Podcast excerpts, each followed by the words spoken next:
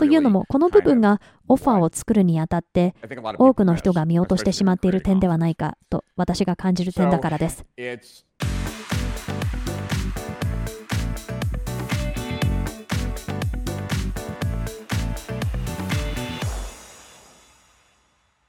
Um, さてこちらが私の読書メモです。Are, these are my notes from the 書籍100億円のオファー、$100 million ノーと言うなんて馬鹿げていると感じさせるような最高のオファーを作る方法を読んでまとめたメモです。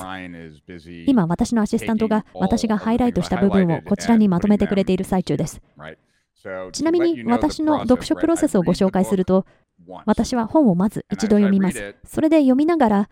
そもそもハイライトしたい本かどうかを判断して、価値があるのであれば再度読んでハイライトします。そしてハイライトした部分をエヴァーノートに保存します。私はガンガンハイライトするんですが、それが全部エヴァーノートに保存され、そこからさらに一歩進んだまとめを作っていきます。まずエヴァーノートに一度目を通して、重要だと感じた部分を太字にします。次に太字にした部分すべてに目を通して、その太字部分の中でも最も重要だと感じたところをハイライトします。その次にそうやってハイライトした部分をすべてつなげて一番上に持ってきます。そしてその部分を整理し、ハイライトし、太字にし、その部分から自分なりのまとめを書いています。こうすることで極限まで凝縮されたまとめになるというわけです。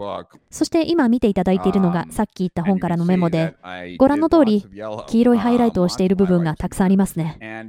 さて、先ほどこの本には私がそもそも知らなかったことが書いてあったわけではないけれど、文章として書かれたのを見たことはななかった内容がたくさんあったと言いましたが、そのうちの一つが著者がここで書いている方程式です。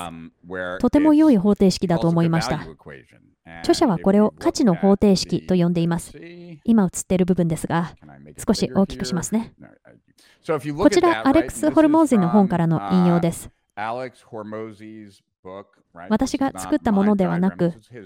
アレックスの本に出ていた図です。私としては、これは比較的正確に表されているのではないかと思ったので、ぜひあなたにも考えていただきたいと思いました。というのも、この部分がオファーを作るにあたって、多くの人が見落としてしまっている点ではないかと私が感じる点だからです。では、分子の左側からいきます。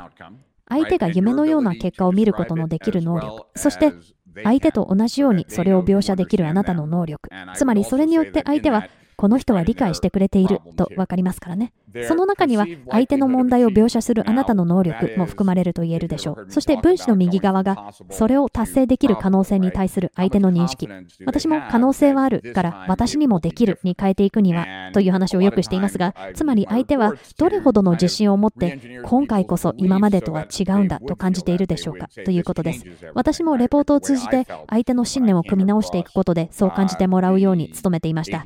相手がこれによって全てが変わるんだと思ってもらえるように。私が ADD についての本を見つけ、私が抱えていた問題は全て ADD の症状なんだと再定義された時に感じたのと同じように、私もレポートを通じてマーケターたちにそう感じてほしかったわけです。というわけで、相手の夢の結果を描写できるあなたの能力、そしてあなたの商品やサービスを購入して、その理想の結果を達成できる可能性に対する相手の認識が分子に来ます。そして分母には、その結果を達成するまでにかかる時間、そしてそのために相手が費やさなければいけない労力と犠牲、これで割り算をします。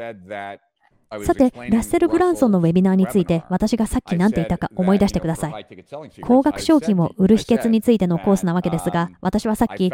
もしこれを今日買えば、明日には高額商品を売ることができるように感じたと言いましたね。であればかかる時間はどれくらいですか？ほぼゼロです。必要とされる労力や犠牲はこれもほぼゼロです。ですから、ラッセルはこの方程式の分母の部分を完全にものにしたんですよ。